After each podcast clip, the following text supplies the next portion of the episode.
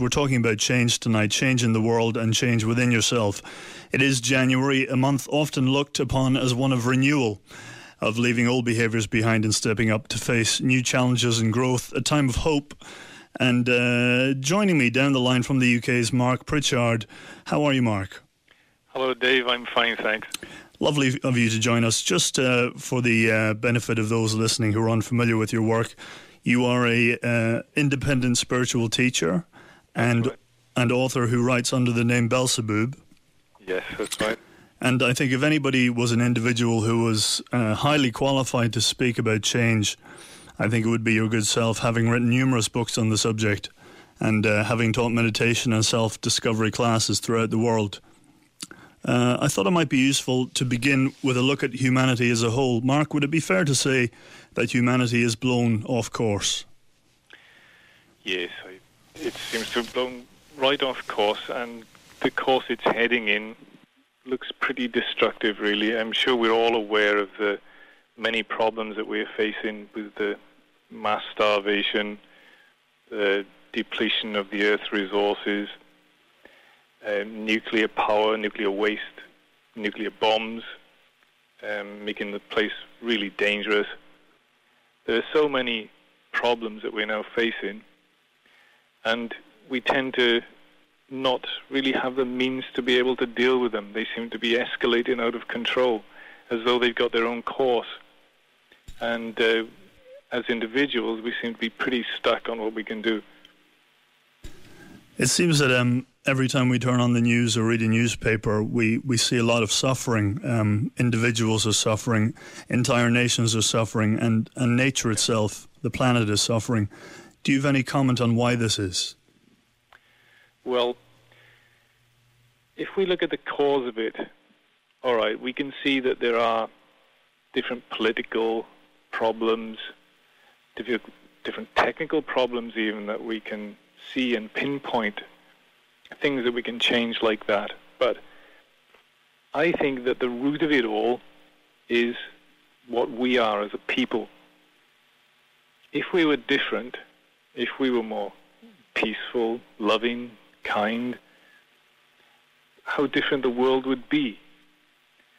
But the world is a reflection of what we are inside. And when we look at all this that's going on, well, what does it really say about us? Because it's not just saying something about the state of the planet, it's saying something about the state of us as a humanity that has created that. So I think that the fundamental thing here, the fundamental issue, is not just about what we're doing to the planet, but what it is about us which is causing it. Um, it, it is quite alarming because I guess we were born into this world as children and told everything is fair and everything works out. And, and then as you grow up, you realize that there is a lot of injustice and unfairness, and that the powers that want to oppress and poison seem more powerful than the powers that want to preserve and nurture. Yes, unfortunately, that does seem to be the case. I mean, there are billions of people living on the poverty line, billions. And where's the justice for all of those? Where's the, the share of this great um, technological revolution? Where's the share of the wealth? We're constantly depleting the world's resources and they can't be renewed just like that. So we're heading down this route and more and more people are being marginalized. More and more people are feeling on the edge of this. They're looking at all these these goods that that uh, are in the shops, and they can't afford them in many countries.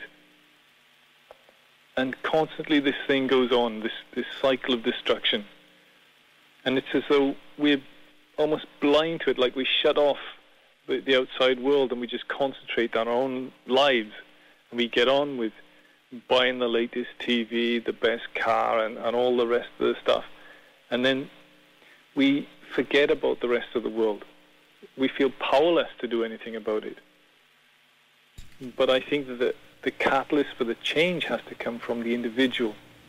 Because if it doesn't, then we're always trying to patch things up. We're always going to try and look for a political solution over here or a technical solution over there, and we won't get to the root of it. And we'll just keep repeating the same things over and over again. We'll repeat the same mistakes. We'll always carry on being greedy. We'll always carry on destroying the environment because we we want those goods. We want the things that we can get out of it. And the mess is left for other people to clear up and, and for other people to, to suffer in. There is a, a rather marvelous website called the Miniature Earth Project, and uh, it takes the population of the entire planet, which uh, at the moment uh, is uh, nearing 7 billion, it's about 6.8 billion, and it shrinks it to the size of 100 people, but it keeps all of the proportions intact. And so we end up with statistics such as 50 of the people in this village are male and 50 are female. And unfortunately, that's where the balance ends. I'll not go into details. I'm sure people can look it up if they wish. But it, uh, one of the most interesting statistics is that half the world exist on less than $2 a day, and six of the 100 people own 59% of the wealth of the entire community. And uh, even more shockingly, 47 of the people live without basic sanitation. It, um, it seems that these are imbalances that can be rectified but are not. Can you shed any light on why this is the case? Because we're divided into countries and we tend to look at the problem from our own country's point of view. And if we're in a country which is in dire poverty, we are kind of trapped in that. We have very little say, very little voice, very little means to do anything. If we're in a country which has an abundance of, well, wealth, then we tend to forget about the rest of it, the rest of the world, that is. And we just try and get the best out of what we can do with our lives in terms of material wealth and pursuing our own drives, our own desires to acquire more, thinking that that's going to make us happier. But, I mean, statistically, we don't get happier after our basic needs are met by having an increased level of goods. Statistically, our level of happiness stays pretty much the same. But what we're doing is creating not only misery for other people, but tragedy for other people as well. And those people have very little voice, very little say. And then we go on and on with this cycle, like we shut out the world. But at the same time, it's like we feel powerless to do anything about it. Because, well, we can't, we can't make the world change just like that. And I think this is a big problem that we're facing. I read uh, another statistic that said that 1.12 trillion annually is spent on military spending, and that's versus 100 billion on development aid. And obviously, 100 billion is still a lot of money, but uh, it would be it'd be nice. I think it would be nice anyway to live in a world where we spend more on helping each other than on hurting each other. Yeah, that's right. If we were to take like an outsider's view of this planet, if we were to suddenly be out there in space and we'd come across this planet and we were looking down upon it and we could, through some sort of technology, see what was going on in the planet, what would our impressions be? What do you think our, our thoughts would be about it? You know, great place? I don't, I don't think so. I think we'd think, this is crazy. What sort of beings are doing that to the, their planet?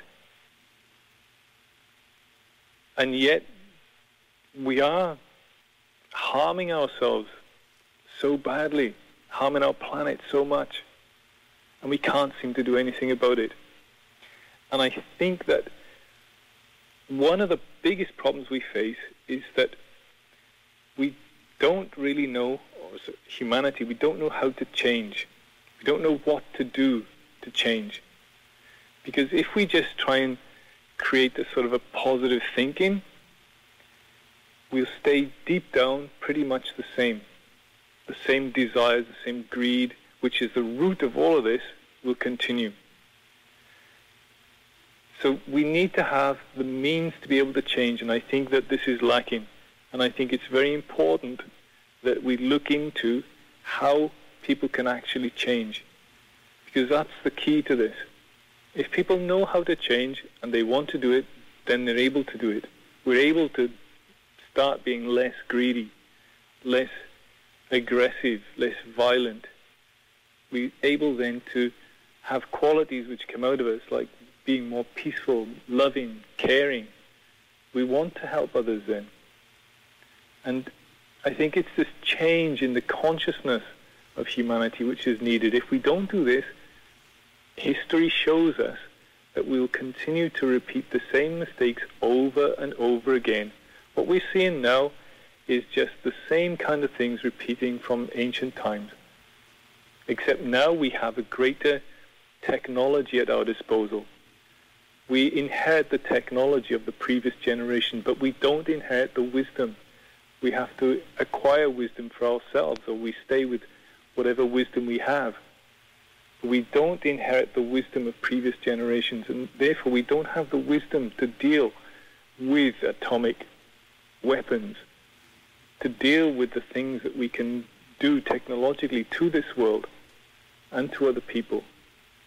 So as a humanity, we need to acquire the wisdom to be able to handle the technology that we have.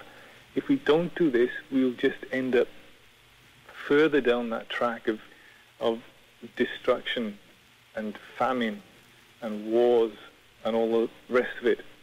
Because the root of the problem is within us as human beings. It seems as though um, we've been on this uh, trajectory, um, this misdirection, if you will, for well since before any of us was born. Um, was the returning point in history where where this started to take effect, or was it a gradual thing? It's been a gradual thing because our capacity to destroy ourselves has been limited in the past to the technology that we've had. Uh, I'm sure we've tried many times in history to wipe each other out, but we just didn't have the means to do it.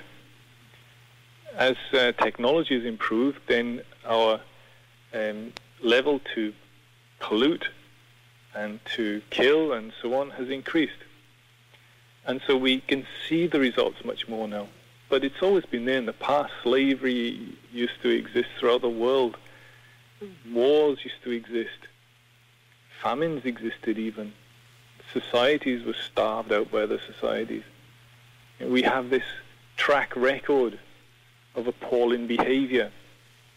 But since the, the growth of technology, the harm that we can cause is far greater than we could ever do in the past. And this is why we're seeing these huge repercussions now.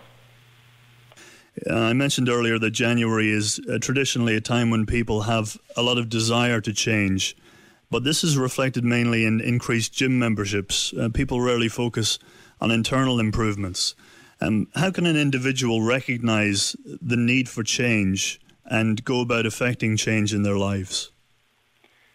Well, if we take a look at our level of happiness, we can always want more.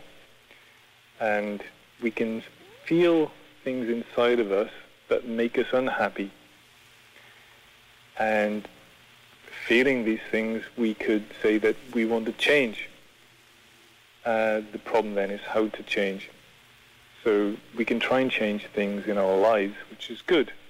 You know, we can go to the gym and get fitter. But we don't fundamentally change ourselves.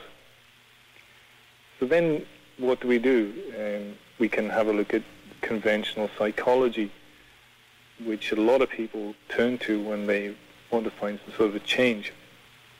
But we find that in that, a lot of drugs are getting prescribed, and people are not really getting fundamental answers.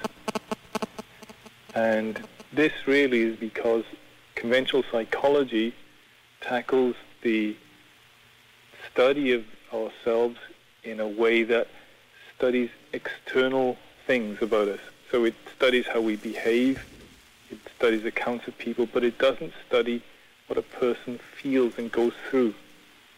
That's an internal study. That's something we do ourselves. For example, if you want to know what anger is like, if you want to know what it's like to feel depressed, don't go and ask someone else. You spot or you notice when these things happen inside. So that's the kind of psychology I'm really of getting at as the means to really change because if we can study ourselves, then we learn about ourselves, we get knowledge about ourselves. And with that knowledge, we can change. If we can't see what's going on inside, then we can't really change it. It's like sticking a, just a band-aid on something inside that's rotten. If we can look inside, we've got the capacity to change ourselves. So I think that this is really, really fundamental for anyone who wants to change to do. When an individual changes, um, I was wondering if perhaps you could uh, share with us what sort of experiences they can look forward to. All right, some people get really depressed, and some will say there's no real cure for that, take a pill. That's not the case. In most, uh, for most people, they can tackle it. It's just they don't know how to, don't have the information to do it. Uh, in other cases, people might just want to feel peaceful. And, well, where does this peace come from? You can't just bring it up out of thin air. It has its cause within us. And if we can look at the causes, then we can understand how it works and we can get to it. So we can get to those states which are uh, really positive within us as humanity love, peace, feelings of true happiness. And we can get rid of the things within us which we don't want. I mean, who really wants to feel negative, depressed, worried, stressed out? Really, we don't want to be in those states. We would much rather, most people would much rather feel peace than feel those horrible feelings and sensations inside. So if we have this desire to change, this wish to change, then we need to have the right techniques to be able to do it. So that's that's what I'm uh, offering people. I guess the to an extent the modern world has conditioned um, us to be impatient and to demand results and proof very quickly. Um, and I'm just I'm just projecting now into the, the minds of perhaps people who might be listening at the moment to this show right now, listening to you to you speaking. Is there anything that you could share with them, uh, perhaps a technique or or an exercise that they can do to experience uh, perhaps benefits uh, over over a short period of time? Okay, uh, I'll take a simple exercise like being aware of the present moment. Now we could be in the present moment because in it we can get out of negative states temporarily. So to try this, what you do is you just look around, you relax, and you be aware of what's happening around you. Be aware of what's happening, what information you're getting from your five senses. Just look around, be aware. Right? Our reality is in the here and now. If you do that, you can get like a sort of a clearing for a moment. But what happens then is that you start to notice thoughts and feelings coming back. If you want to really get into these and change them, then you direct your awareness inside so that you see and what's happening. You get to those feelings. So if, for example, you're feeling uh, worried about something, if you look inside, usually somewhere around your stomach, you'll feel the sensation. If you're starting to erupt with anger, if you look inside, you begin to feel it. And the more that you look inside during the day, the more you'll see the causes for these states. And as you see them then, you'll be able to reduce them. Every state that we have feeds on our energy. So the more we get angry, the stronger its grip is over us. The more worried we get, the stronger its grip. The more depressed, the more we sink into those states. By coming out of them in the present moment, by being here, simply aware, then we cut that flow of energy to that negative state. And we start to feel aware. And the part of us which is aware is really interesting because it's not a thought that's aware. It's not an emotion that's aware. So what is it? And if, if we really try this, we'll see that it's us. It's consciousness. It's what we really are. And here we then get into this exploration of consciousness. And that's, you know, that's pretty deep. That goes a long way. Because science cannot explain what consciousness really is. But we know we are here. We are aware. And so a simple ex- exercise is to be aware of the present moment. Just, if you're sitting down, just sit and watch, look, come back to the present moment, out of the thoughts, out of the daydream. The second exercise is to watch that daydream. Watch the thoughts, watch the emotions. And throughout the day, watch any emotions that you have, any feelings of negativity, stress, anxiety, worries, depression, anything. And try coming back with that simple exercise of awareness to the present moment. If you do that, then you begin to look into the nature of your psychology. But this is only a start. This is just a, a starting point. There's more advanced techniques then to look further, and you'll find that the more you look, the more you'll see. And you'll start to see the causes of all of these states inside. And then you'll learn how to deal with them, how to overcome them, how to live here aware and more intelligent because if we're alert, if we're free of these negative states, then we're freer to decide things intelligently and to make intelligent actions in our lives. If we are bound by these states, then they determine the things that we do in our lives.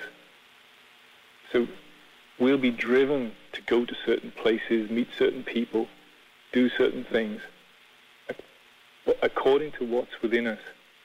But if we change what's within us, if we get more alert, more aware, more keen, then we'll be changing the things that we do. We'll be acting in a much more capable way.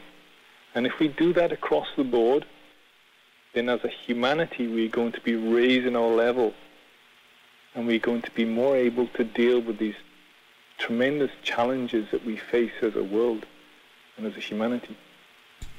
It all starts within the individual, getting in there and seeing what makes us function and tick.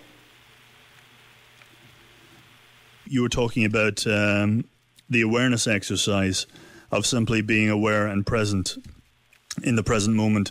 And um, I have to say that it, it sounds so simple. It, it, sounds like a really simple thing for people to do. There's possibly a lot of people out there who are thinking, "Oh yeah, you know, I'm I'm I'm aware all the time. I walk around like that nonstop." And and I think once you investigate it, you you begin to understand that that it's something we we slip in and out of all day long, and we're not really uh, in possession of, of of full awareness. Yes, that's right. If we try to be aware, then we'll notice that it soon fades away. And what's happening is that we're thinking about different things, but that's not the same as being aware. We can be in a daydream and think that we are aware, but it's not being here. And the problem is that that daydream turns into different inner states which we could really wish that we could do without. So to get out of these negative states then, uh, awareness is, is the key because in awareness, we are separating ourselves from that negative state. And we can, being separated, we can look at it, we can observe it. And we may think that we're aware during the day, but if we try these exercises, we'll see that we're actually not, that we're spending our time really in a kind of a semi-daydream, sort of half here and half in our thoughts and in our mind and in our uh, fantasies and the rest of it. So we're not really here, just partially. And then all of these different drives and desires and feelings come up. And they control us and they manipulate us from our subconscious. And our subconscious is really telling us what to do, although we don't realize it. If we can look inside, then we can see those drives of the subconscious and we can choose not to go along with them. So instead of um, doing something which is destructive or counterproductive to ourselves, we can suddenly become aware, see that drive and not go along with it and do something productive instead. Something that helps us, helps others, or is just a happier thing to do. But if we don't see the subconscious, then it controls us and it sort of manipulates us behind the scenes. And we think that we're free, but we're not really. It's pulling us in its own directions. We uh, we have a question here, which is uh, Hi, Mark. I just tried the exercise and it was great, but I've tried before and always slip back. How can I prolong the peace and make it stronger? It's a matter of practice. When we try something at first, we we haven't exercised ourselves in it. We haven't practiced it. The more that we practice it, the stronger that it becomes. And then as you go along, then you need more advanced techniques and uh, to be able to train yourself in it as well. It's like someone who takes up sports for the first time. They're not going to be that good at it. They're not going to be able to run very well, whatever they're doing. But if we practice, then we get better at it. And it's exactly the same with this. The more that we practice, the better we get at it. Remembering to do it's another thing, though. So we have to constantly try to remember to do it. Another question reads Hi, Mark. I've been struggling to work out is truth relative or absolute? That's a really abstract question. Um, it, it is 2 a.m. it's 2 a.m. We, we do get some abstract texts. It depends what's meant by truth. You could take it in either direction. So neither thing would be the, the right and both would be right. So truth is just too too advanced to really, too far to put into a simple question and answer like that. It's too all-encompassing. We know truth in little bits. We know truth within the moment. We can see things within the moment. But to really sum it up like that is too much. We learn about truth. We see truth. We experience truth problem is that we live in a kind of a fantasy world of our own subconscious. And to see the truth, we have to be in the here and now. And then we kind of open the doors to the, the bigger picture.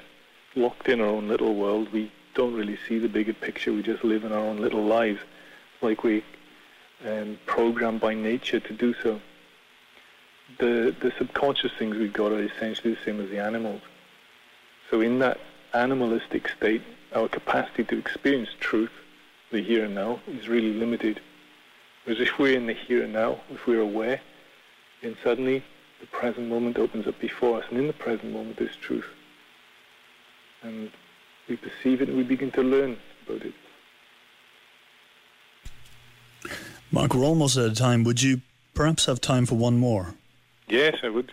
Thank you. Um, it's uh, one would suggest that uh, people who experience a yearning to change would experience a, very large challenge in that there is a massive self-help industry out there, and so people genuinely wanting to change themselves and improve could be um, could be faced with this this huge selection of material to choose from, most of which is set up to make money and, and also misleading. Would you have any advice for people who are uh, wanting to avoid these pitfalls and being misled? Yeah, these techniques are actually very ancient. The ones which I've been given, they're found in religions going back um, centuries, thousands of years. Today, though, there's lots of things out there. And look, if someone's charging money then you can be sure that really they're after money. So, well, I mean, some people um, have good intentions and charge money, so I couldn't really generalize too much. But if people are making money out of this, they're not going for that genuine uh, concern of wanting to help others. So if someone wants to find out whether something is true or not, they have to try it. They have to practice it. So if you want to know whether awareness works, if you want to know whether self-observation works, you need to practice it. You need to, to do it. It's not like something you can just read about it, agree with it, and therefore you know it. It's not like that with self-knowledge. To be able to see through the various um, things that are out there and to discriminate and to find out what actually works, you have to actually do something. You have to practice it. And in that way, by doing it, then you learn about it and then you see what actually works and what doesn't. Mark, one, one very interesting last question has just popped up. Would you like me to share it with you? Yes, please. Thank you. It says, what if be, it simply says, what if by being aware, you are just aware of being miserable? What else can we do to give ourselves a lift? That's taking the awareness without the self-knowledge. By looking inside, we get to understand where that misery is coming from. And we get to understand what it takes to come out of it. When we have the knowledge, then we can deal with the misery. If we're simply trying to be aware without understanding the misery and these other states, if the question is actually right. We'll just be aware and we'll be aware of our misery. And that's why we need to look inside to see what's going on in the subconscious. By doing that, we'll see the root causes of the misery. And then we'll be able to tackle it and deal with it. And that's an important, really vital thing for us because if we can do that, we can change ourselves and we can change what we do in the world and then we change what we do to the world. So it has far-reaching repercussions. It's, it's a really, really important thing for us to do and it has such a big impact on our lives. Even though the, the way that we live it, the kind of people we meet, everything has such a huge impact upon it. Mark, thank you very, very much for your time tonight. It's been magnificent having you on the show. Oh, thank you very much, Dave, and thanks to everyone there for having me. And uh, for further information, please feel free to look up Mark's personal website, which is www.belsebuub.com or uh, another one I, uh, I find very useful, uh, www.gnosticweb.com.